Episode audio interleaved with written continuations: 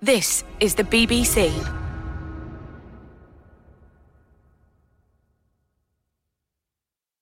Oedipus Rex, Oedipus the King, ancient Greek tragedy turned into a stage drama by Igor Stravinsky, reacting against overblown operatic convention and creating something more static, more mechanistic, both musically and on stage, presenting the dark tragedy of Oedipus with fatalistic detachment. It's challenging to stage and just as tricky in its way to record, as we're about to find out. I'm Andrew McGregor, presenter of Record Review on BBC Radio 3. And in this podcast edition of Building a Library, reviewer Kate Molleson compares recordings of Stravinsky's Oedipus Rex, asking us to consider just what lurks behind the stylized rituals as we explore recordings ranging from the most recent to the composer's own. Spectateurs, vous allez entendre une version latine d'Édipe roi et voir des tableaux vivants qui ne correspondent pas aux paroles. Afin de vous épargner tout effort d'oreille et de mémoire, et comme l'opéra oratorio ne conserve des scènes qu'un certain aspect monumental, je vous rappellerai au fur et à mesure le drame de Sophocle.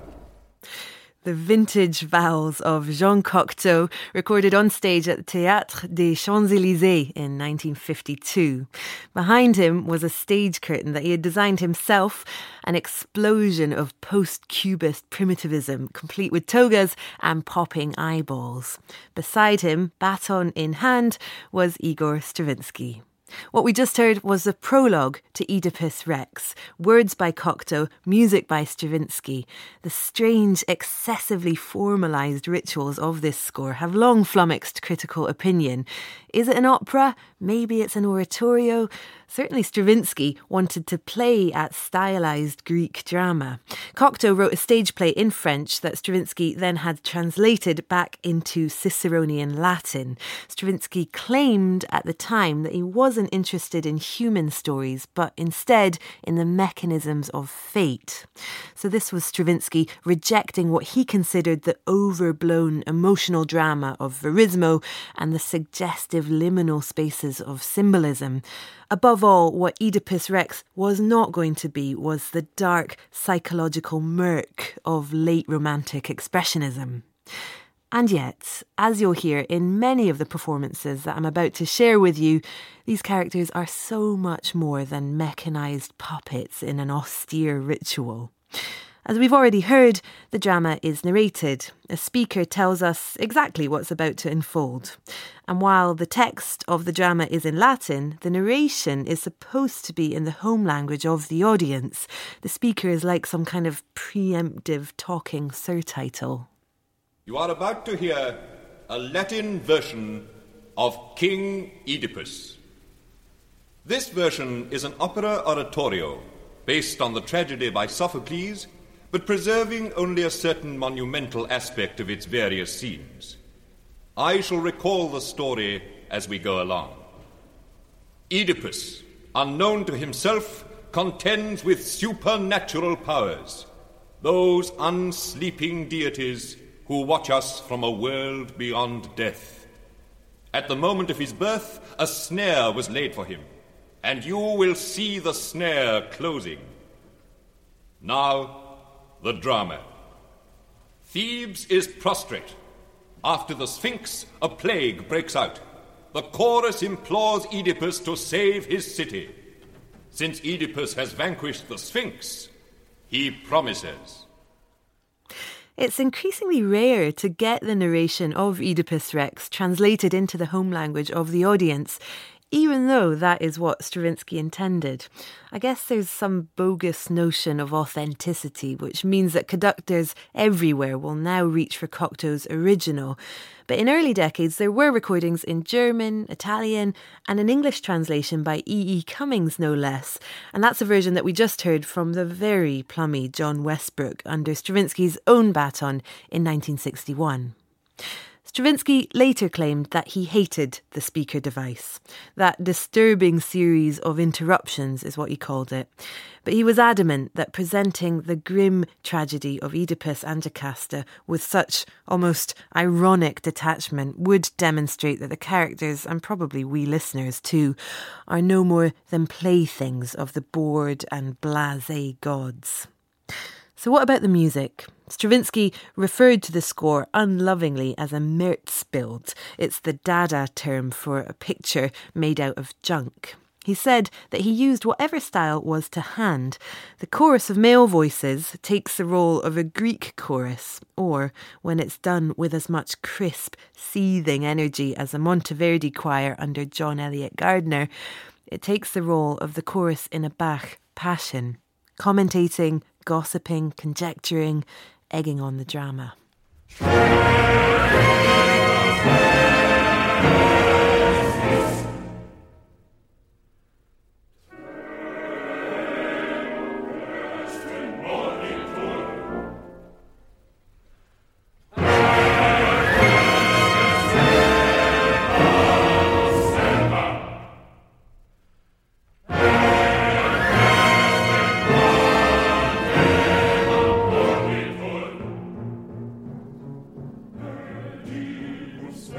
Vergebens meines Bestes, Christus, Bestes, Vergebens, Bestes, Hermanus, Hermanus, Vergebens, Bestes, Liebe, Abul, Vergebens, Bestes, Vergebens,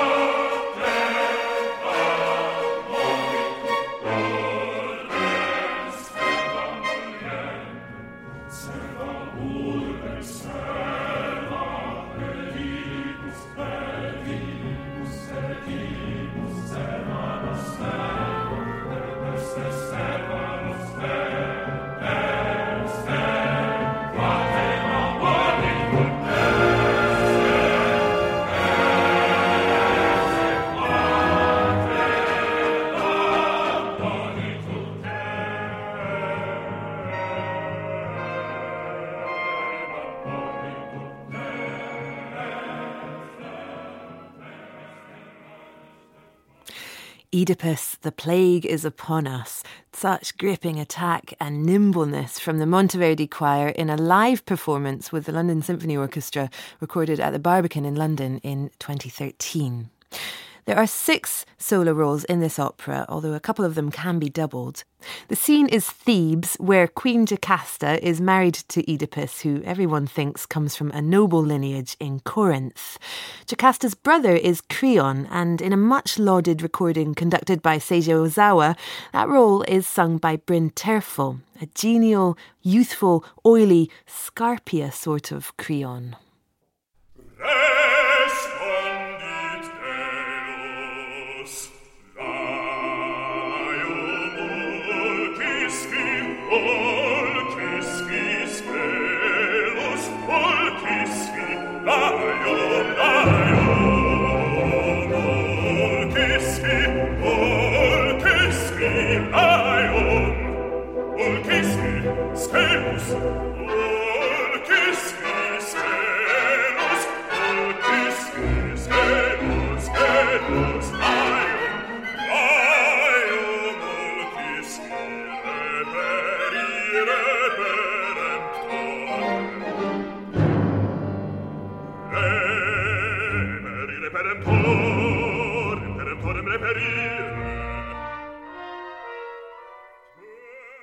Bryn Terfel as Creon, and that recording with the Japanese Saito Kinen Orchestra under Seiji Ozawa has a standout cast, as will become clear as we go along.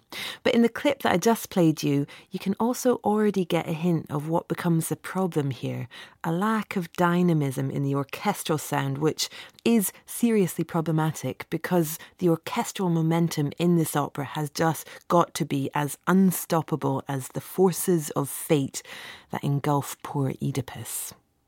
Another heavyweight contender is the account from Colin Davis in 1983. It was his first year as chief conductor of the Bavarian Radio Symphony Orchestra in Munich.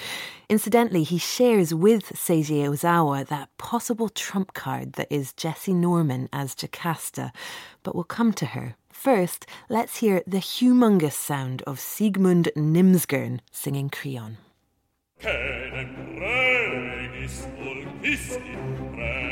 gli stai parenti e mi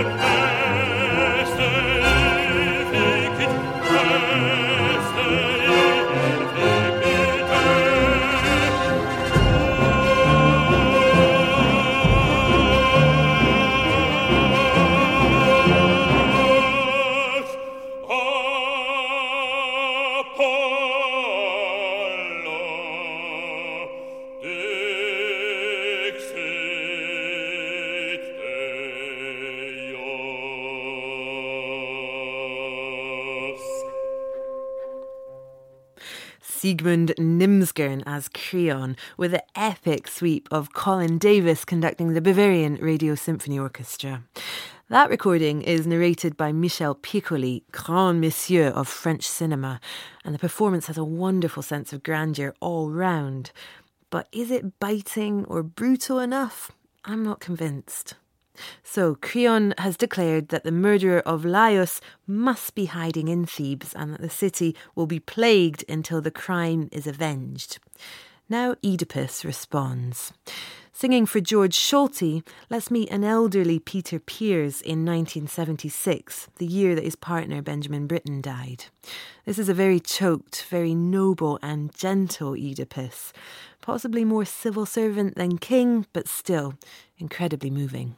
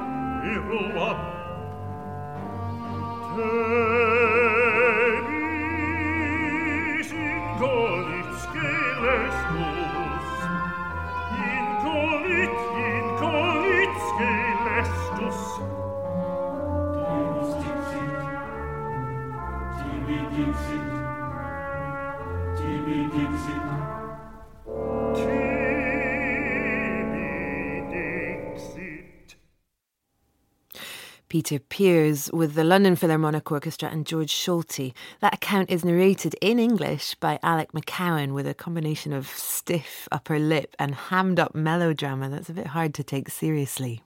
For a very different Oedipus, try Philip Langridge, huge dramatic tenor in a 1993 recording with the Chicago Symphony Orchestra, sounding generally swampy under James Levine.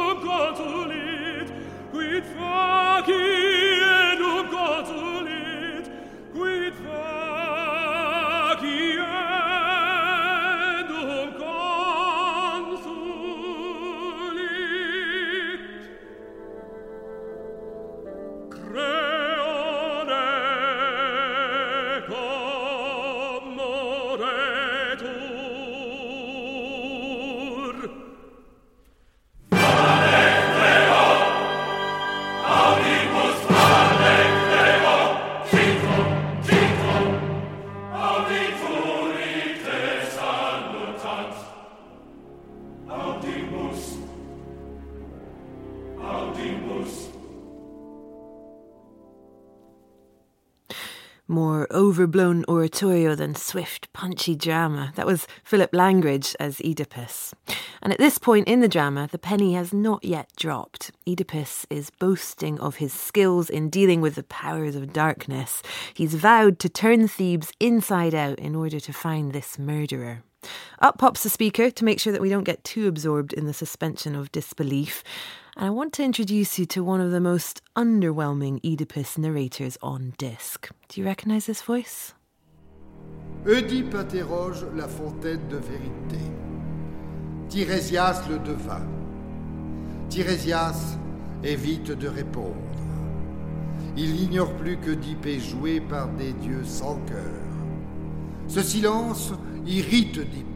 Il accuse Créon de vouloir le trône et Tirésias d'être son complice. Révolté par cette attitude injuste, Tirésias se décide. La fontaine parle. Voici l'oracle. L'assassin du roi est un roi.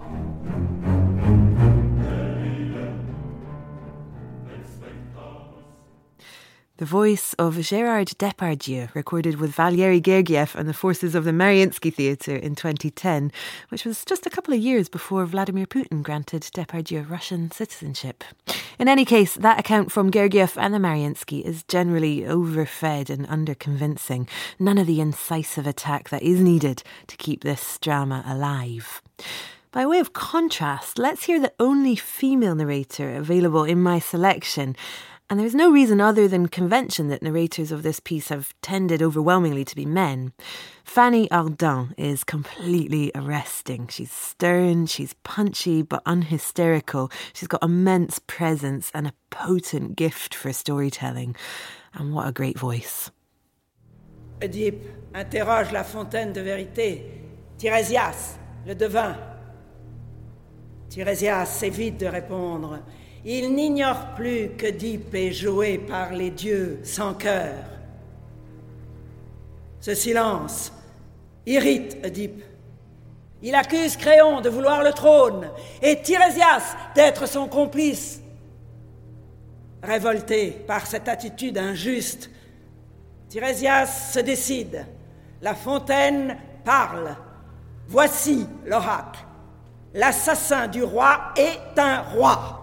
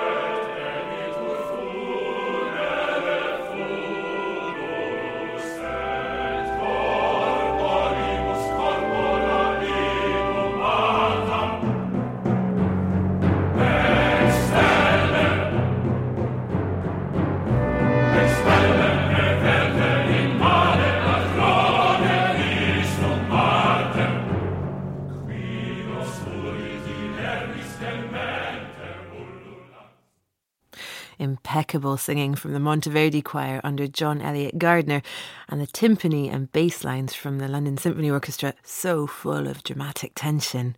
Fanny Ardant proving why a female voice can absolutely summon the necessary gravitas as the speaker.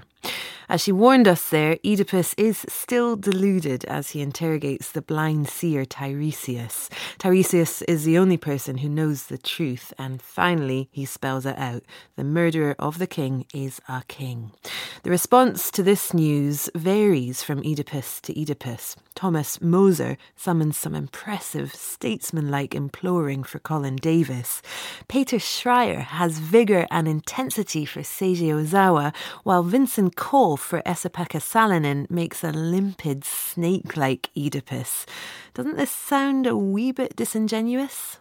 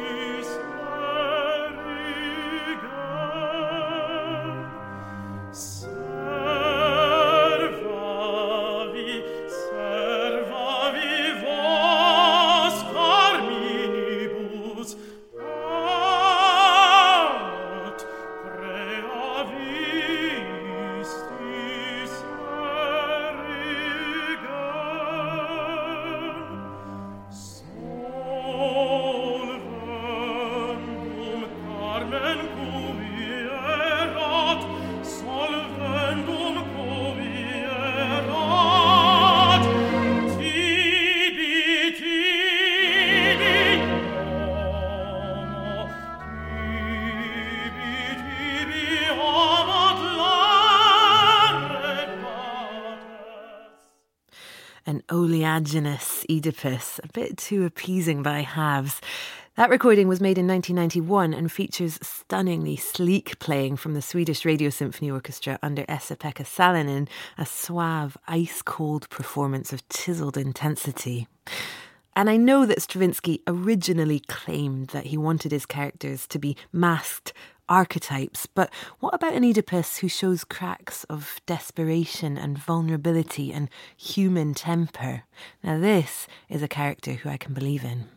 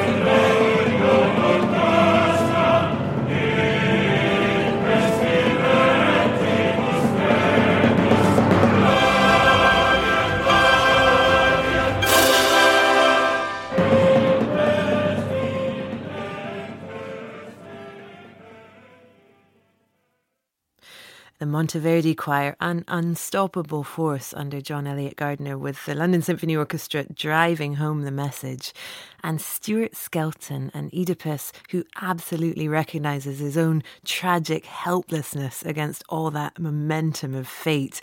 It's a devastating performance, proud, broken, tender, angry.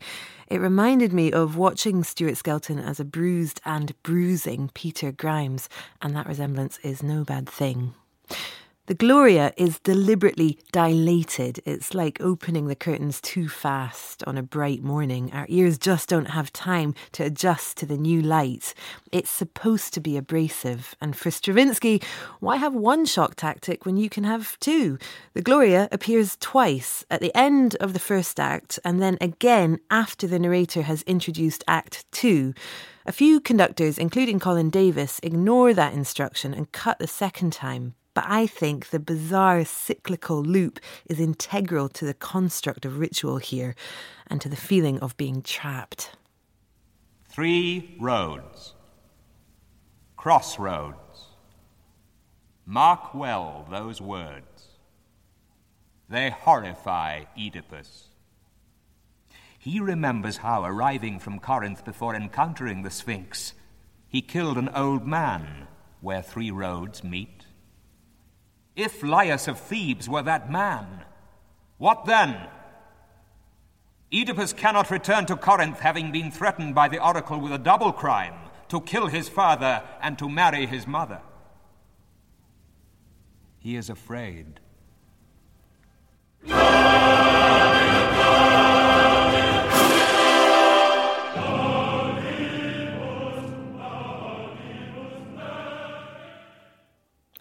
A very stately take on the Act Two Gloria from George Solti and the London Philharmonic Orchestra with the John Alldis Choir. That was Alec McCowen as a very clean cut narrator. Such well groomed vowels. As he flagged up, uh, at last we now meet Jocasta. She's Oedipus's wife, and unfortunately, she's also his mother. And in this opera, she's the only woman in an otherwise male world.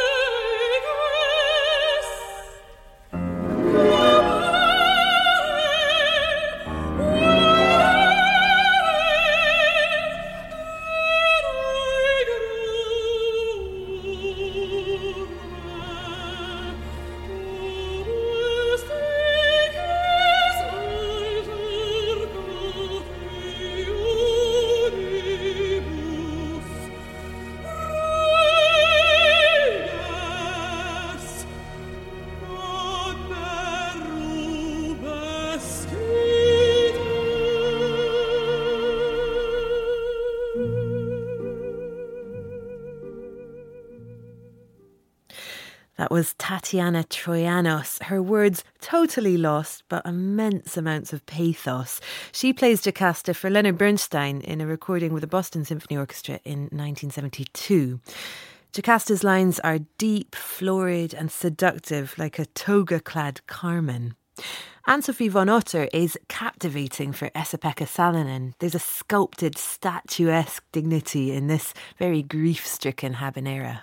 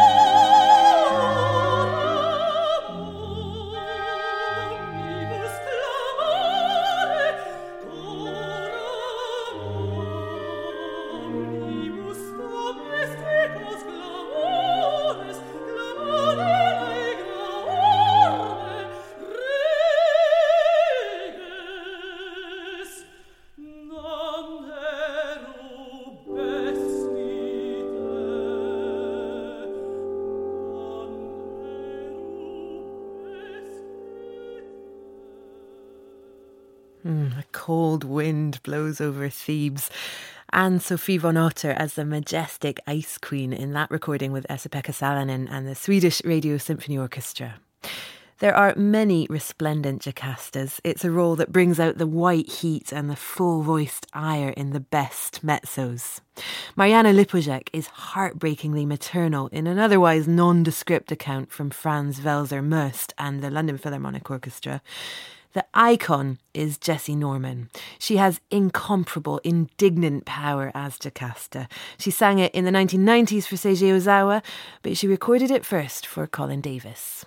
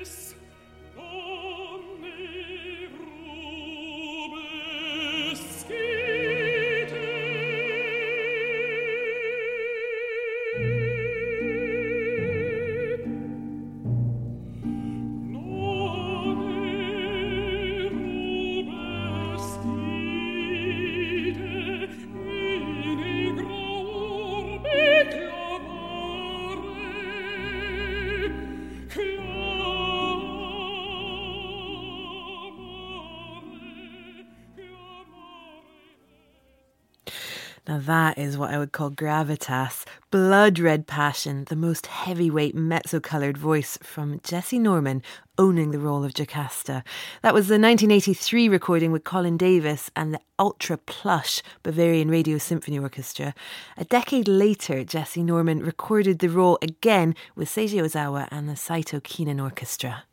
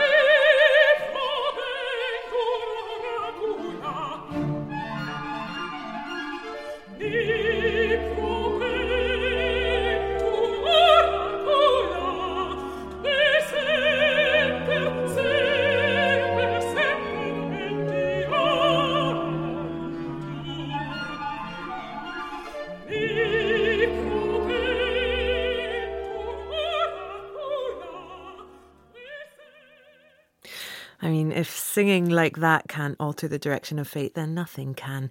Jessye Norman, arguably an even more fearsome Jocasta when she recorded it with Seiji Ozawa in the early 1990s.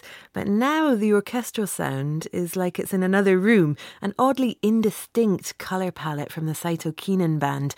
Maybe it's an issue with the way that the ensemble was recorded because I can't imagine Ozawa letting those kind of details slip. The point is, neither Colin Davis nor Seiji Ozawa gets the kind of sizzling hot orchestral playing and chorus singing that John Eliot Gardiner does. And as it turns out, his Jocasta is not too shabby. Jennifer Johnston plays the role with righteous fury. Okay, she doesn't have the claret weight of Norman, who does, but she has intelligence, suppleness, and a fearsome attack. I'll play you her performance just as the chorus starts to mutter trivium, trivium, the linchpin word of the entire opera. Trivium, three roads, the fateful crossroads.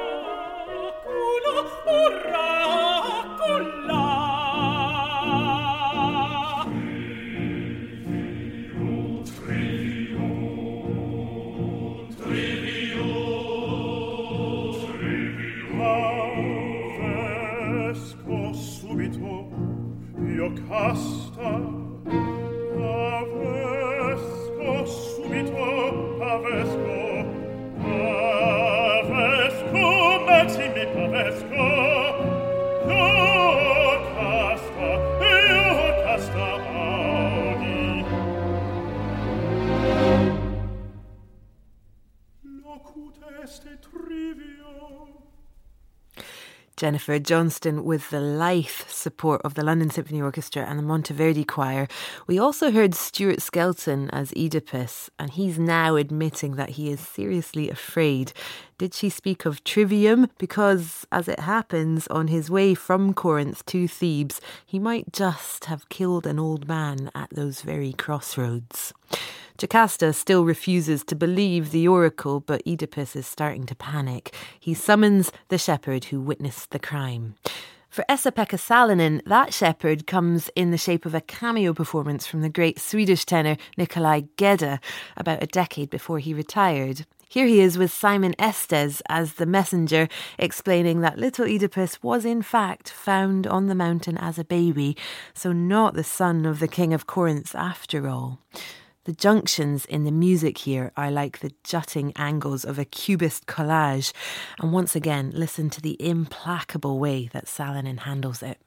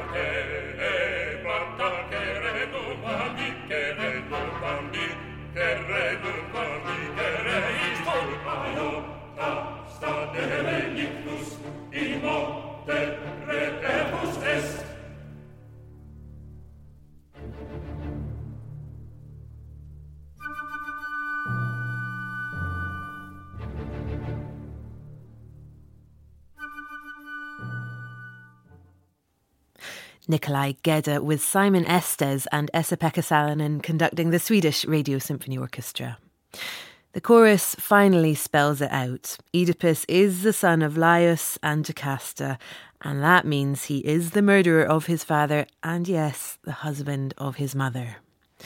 I want to play you Stuart Skelton's moment of realization.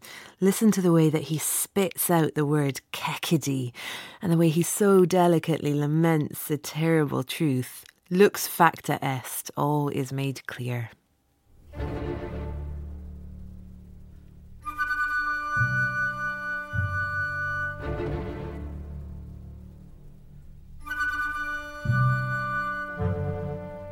natus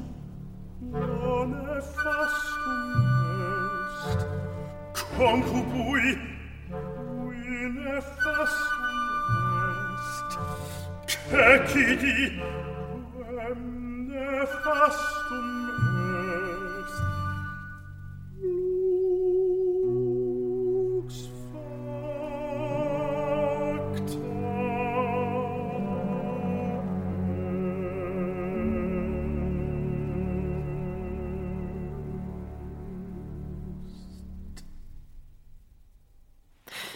Stuart Skelton's Oedipus, a complex, wrenching, very human breakdown. But if you thought that was all getting a bit too, well, emotional, Stravinsky does not let us wallow. The speaker rips us back to the here and now, announcing that we're about to hear the famous monologue describing Jocasta's death. Was that line meant as a jab at Philistine audiences who didn't know their classics? Stravinsky later described it as intolerable snobbery, and in any case, the monologue never arrives. Instead, we get the messenger delivering what Stravinsky called a four word singing telegram. And just to add to the pomp, the speaker is heralded by trumpet fanfares that Stravinsky later said reminded him of the now badly tarnished trumpets of early 20th century Fox. He did have a point.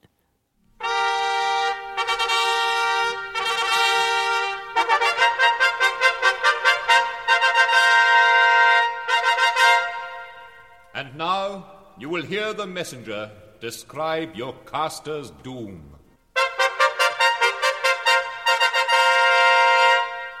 He is almost unable to speak. The chorus takes his part and helps him to tell how the queen has hanged herself and how Oedipus has pierced his eyes with her golden pin.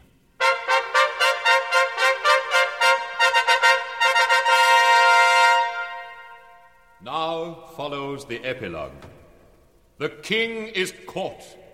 He must show himself to all as an incestuous monster, a parricide, a madman. Gently, his people drive him away. Farewell, farewell, King Oedipus. You were loved.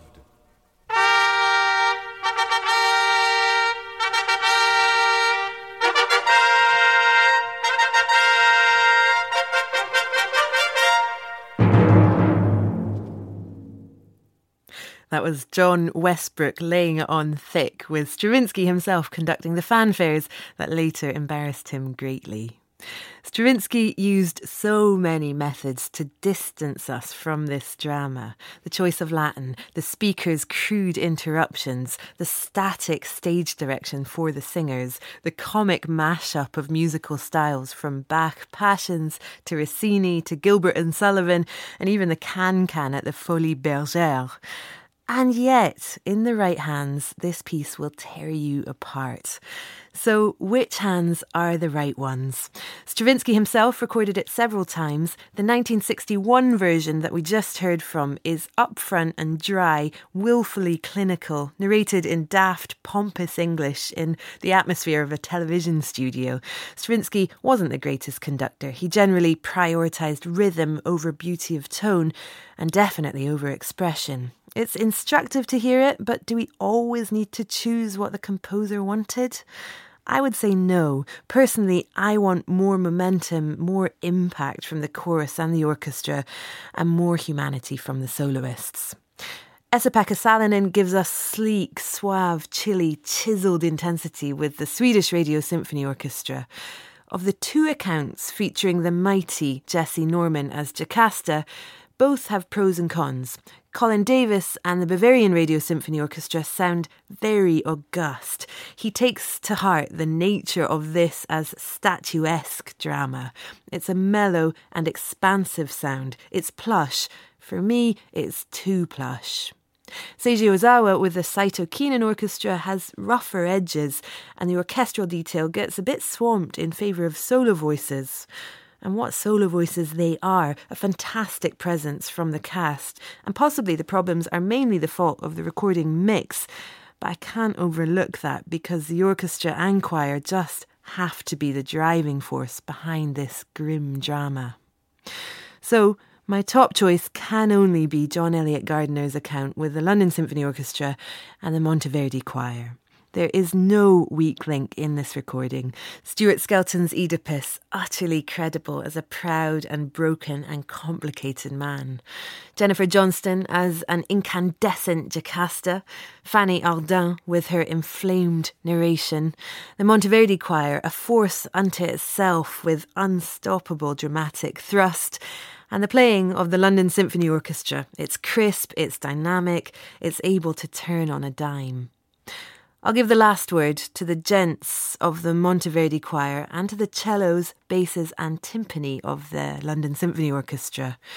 We loved you, Oedipus. We bid you farewell. Stravinsky would denounce that line as the most offensive phrase of all, a blot of sentimentality wholly alien to the manners of the work. Igor, I disagree. Whether he liked it or not, and it's hard to tell what he actually thought given his tendency for fickle hindsight, there is profound emotional heft in this strange drama. And sung like this, it is devastating to the end.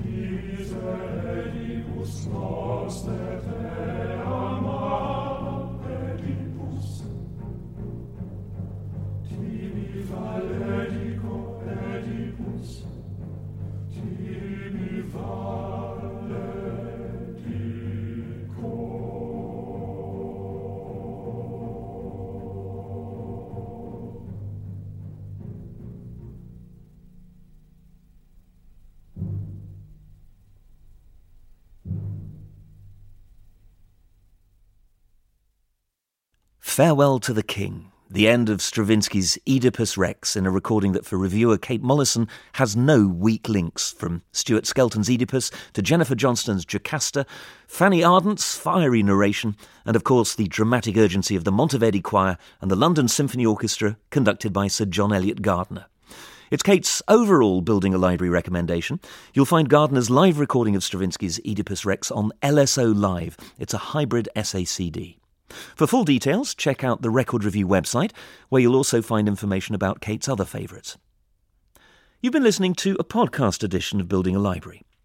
Next time, William Mival joins me to compare recordings of Robert Schumann's Symphony No. 4, which exists in two versions because Schumann revised the scoring a decade after he'd written it, and that's caused all kinds of issues when it comes to recording it, as I'm sure we'll be finding out. You can listen live if you join me, Andrew McGregor, for Record Review, Saturday mornings from 9 on BBC Radio 3, 90 to 93 FM, online and on digital radio. This is a download from the BBC. For more information and for terms of use, go to bbc.co.uk slash radio 3.